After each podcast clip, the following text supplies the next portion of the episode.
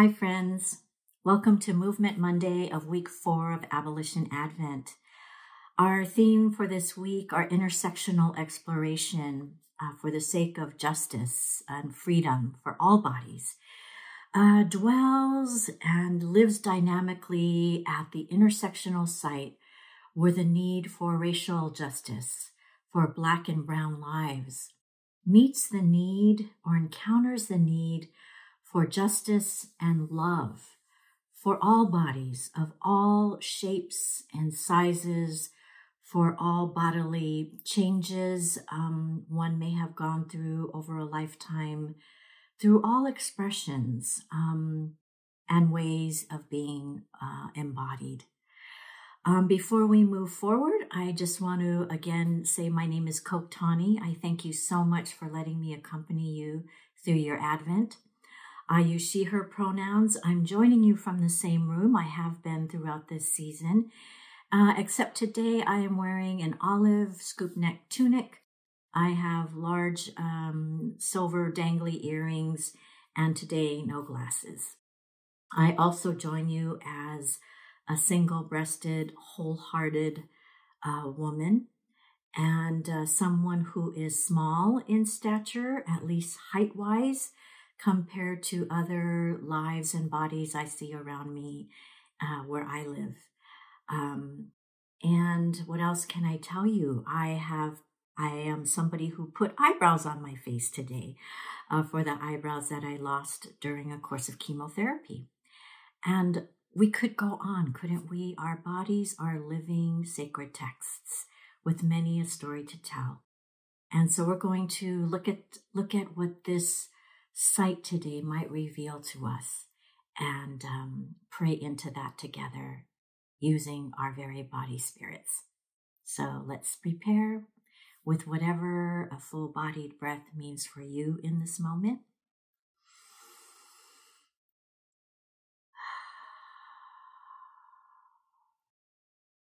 Good.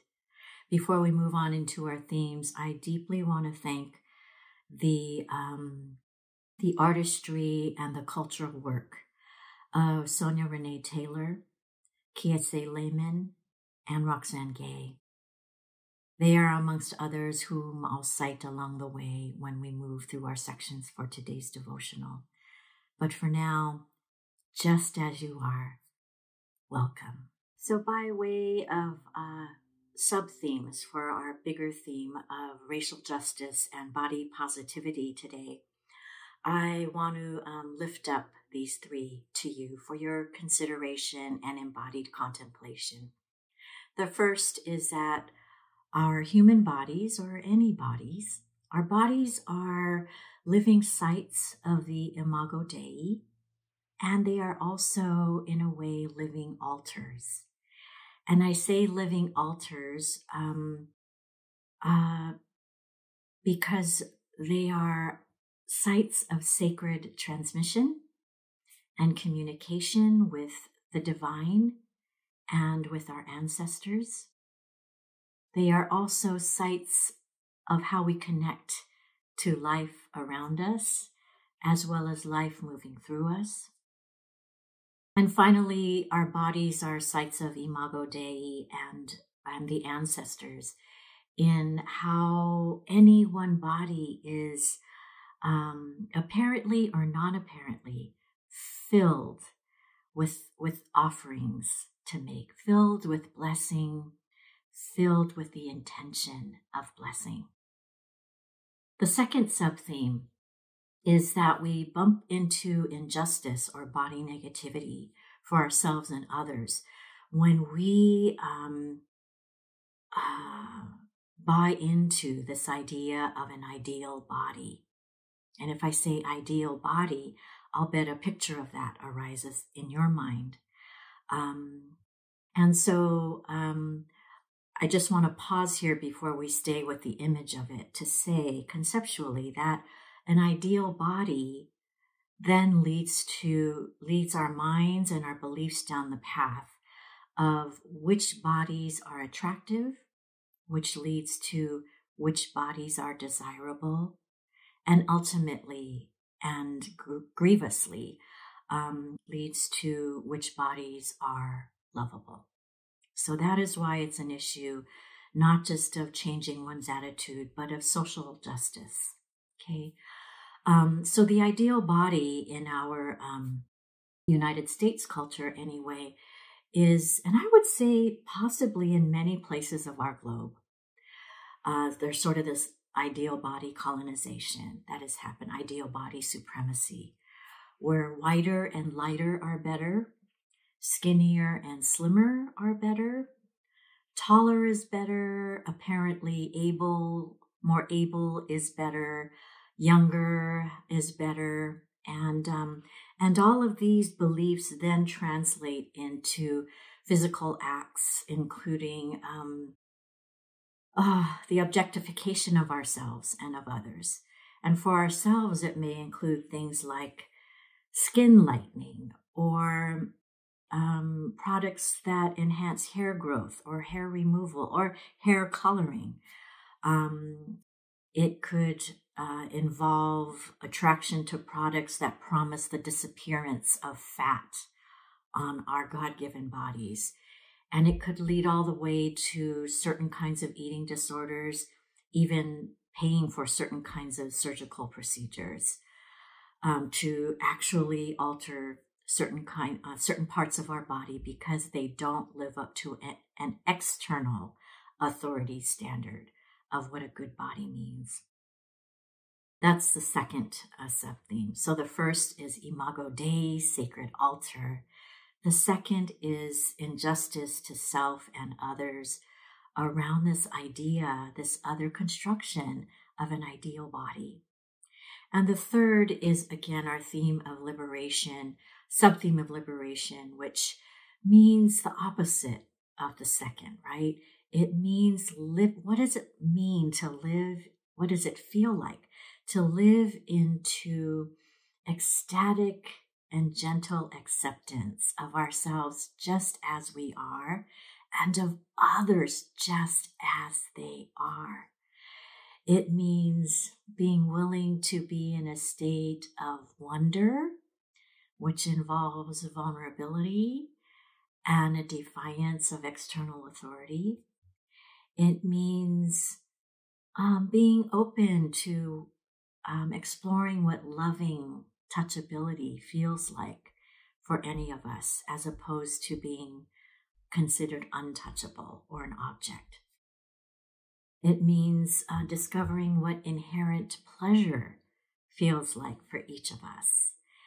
And it uh, eventually, if enough of us are able to reclaim and gather that back, it then leads to collective joy. So, body as site of Imago Dei and sacred altar. The myth of the ideal body and what we do to ourselves to conform to that, what we demand of others, or how we treat others who don't conform to that. And third, living into ecstatic acceptance, uh, uh, all body lovability, and collective joy in the flesh. As we begin the first of our uh, three movement practices for today, um, I want to invite you to the posture and position that you feel called into that best suits your body and your context today. Uh, that could be lying down, sitting, or standing. I'm going to stand and um, our first practice is the removal of what we all have likely uh, internalized to some extent of this supremacy of, of this ideal body. And we're going to do this by imagining those places in ourselves where we have internalized those messages. And we are going to pull out those messages and fling them out and away from ourselves and they may have lodged in all different parts of your body spirit. So, first, I ask you to engage pulling out. Some things may take more than one action of pulling. And again, we're pulling out those beliefs that are false and that do not uplift our body just as it is, or other bodies just as they are. Okay? Next, I want to go ahead and invite you to scrub, to kind of scrub those sites where you've did done the pulling and yanking out and kind of give it a nice, a nice vigorous scrub. Just to remind your body, I'm here. I'm not just gonna take something. We're here to replace it with something better. And then we're just going to lightly brush off our body and brush our space toward the holy composter. Gonna brush the remains, the detritus, the residue, the remnants. and commit those, send those to the divine composter. Our second movement practice involves, again, um, using our hands, our imaginations, uh, the touch of either of those or otherwise uh, with our bodies again, except this time instead of helping something to exit that never belonged there, we're actually bringing through our the touch of our hands or our imagination, we're bringing our loving attention to different places on our bodies through a through a light touch and a pause. And then moving them, your hands or your imagination, your attention somewhere else, and then pausing. And moving your touch somewhere else and pausing. And now I invite you to uh, to notice a place on your body that's asking for your attention and giving it your attention through your touch. And just notice, start to notice other places longing for your attention. And indulging that, giving love to that site. And we're going to continue to do this. So we started with the lightness of touch. And as we go on, feel free to kind of gently palpate certain parts of your body calling for your attention. And then if a deeper rub or massage, or squeezing, or again, uh, a brushing in of love works. Any of those, or even patting, pats of assurance or energizing, reawakening, reattending all these ways that we can bring loving touch to our own bodies. As you continue to have that exploration of touch and pause in all the ways um, that feel satisfying and attentive and gentle to yourself, especially to those sites that may have felt forgotten or marginalized. Um, I invite you to continue to take your time through this exploration as I read through several texts. And let's see what emerges for you when the words of old and of now meet your own um, touch with your body. The first is from the Gospel of John, chapter 1, verse 14. And the Word became flesh and lived among us and we have seen his glory, the glory as of a Father's only Son, full of grace and truth. And then a bit of querying of that very text. And the Word became flesh and lived as us, and we have felt the soft radiance, the sweaty folds of possibility full bodied with longing and sufficiency and wisdom. Take a breath right where you are as I bring up the next reading, and let's continue on. This one is, is from Hildegard of Bingen.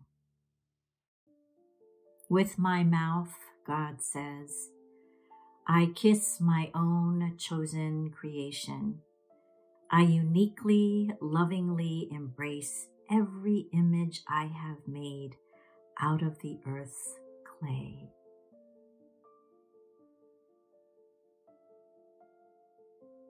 As you continue your exploration of touch and attention, hear these words from Toni Morrison from her work, Beloved.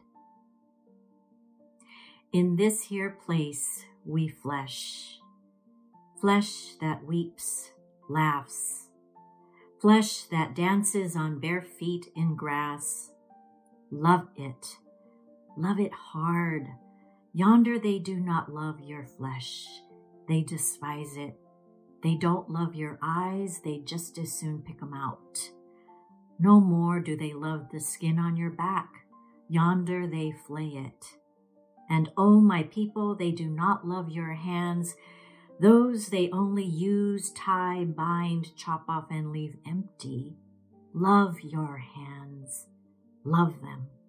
Raise them up and kiss them touch others with them, pat them together, stroke them on your face because they don't love that either. You got to love it, you. And no, they ain't love in love with your mouth. Yonder out there, they will see it broken and break it again. What you say out of it, they will not heed. What you scream from it, they do not hear. What you put into it to nourish your body, they will snatch away and give you leavings instead. No, they don't love your mouth. You got to love it. This is flesh I'm talking about here.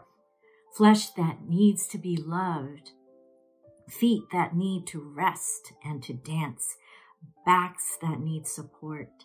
Shoulders that need arms. Strong arms, I'm telling you. And, oh my people, out yonder hear me. They do not love your neck unnoosed and straight. So love your neck, put a hand on it, grace it, stroke it and hold it up, and all your inside parts that they just as soon slop for hogs, you got to love them. The dark, dark liver, love it, love it, and the beat and beating heart, love that too. More than eyes or feet, more than lungs that have yet to draw free air, more than your life holding womb and your life giving private parts. Hear me now, love your heart, for this is the prize. And our last reading is from Phil Porter and Cynthia Winton Henry. Never underestimate a body's need for reassurance. And bring your exploration of touch and attention to a close. Let your ending find you. Have and savor that. Take a breath into it.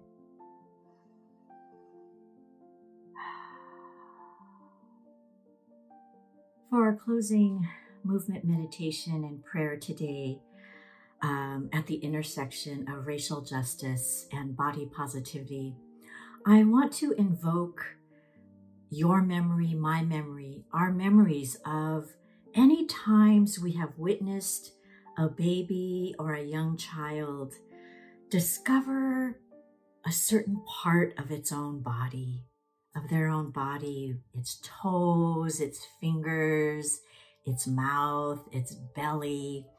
And that's the attitudinal spirit I want to invoke for this movement prayer. Now, I want to invite you to bring that attitude to those parts of your body that you yourself may have internally marginalized or sidelined for not being another way. And so um, uh, the invitation is that you bring that state of wonder and discovery to those marginalized parts of your own body and to simply move and have stillness and embodied wonder and discovery, rediscovery of those parts of yourself. As you do this, and if you're um, led to do so, I then invite you to remember that you are in a great field of all other bodies who um, are needing to reawaken this loving discovery of um, blackness, of brownness, of um, bigness, of partialness, of all the places we may have internally marginalized. And we're going to let those marginalized parts of ourselves reawaken alongside one another and to let those marginalized parts play and dance together in this closing dance of discovery and blessing. All right, so I'm going to put a piece of music on. I'll probably do mine standing today, but you do what suits you. And um, this is a lullaby, but I would invite us to consider this piece of music as a, a lull awakening. All right, so that's the invitation. I invite you to move to the place that you're going to start your movement prayer. And let's have this together, shall we? Let yourself be breathed.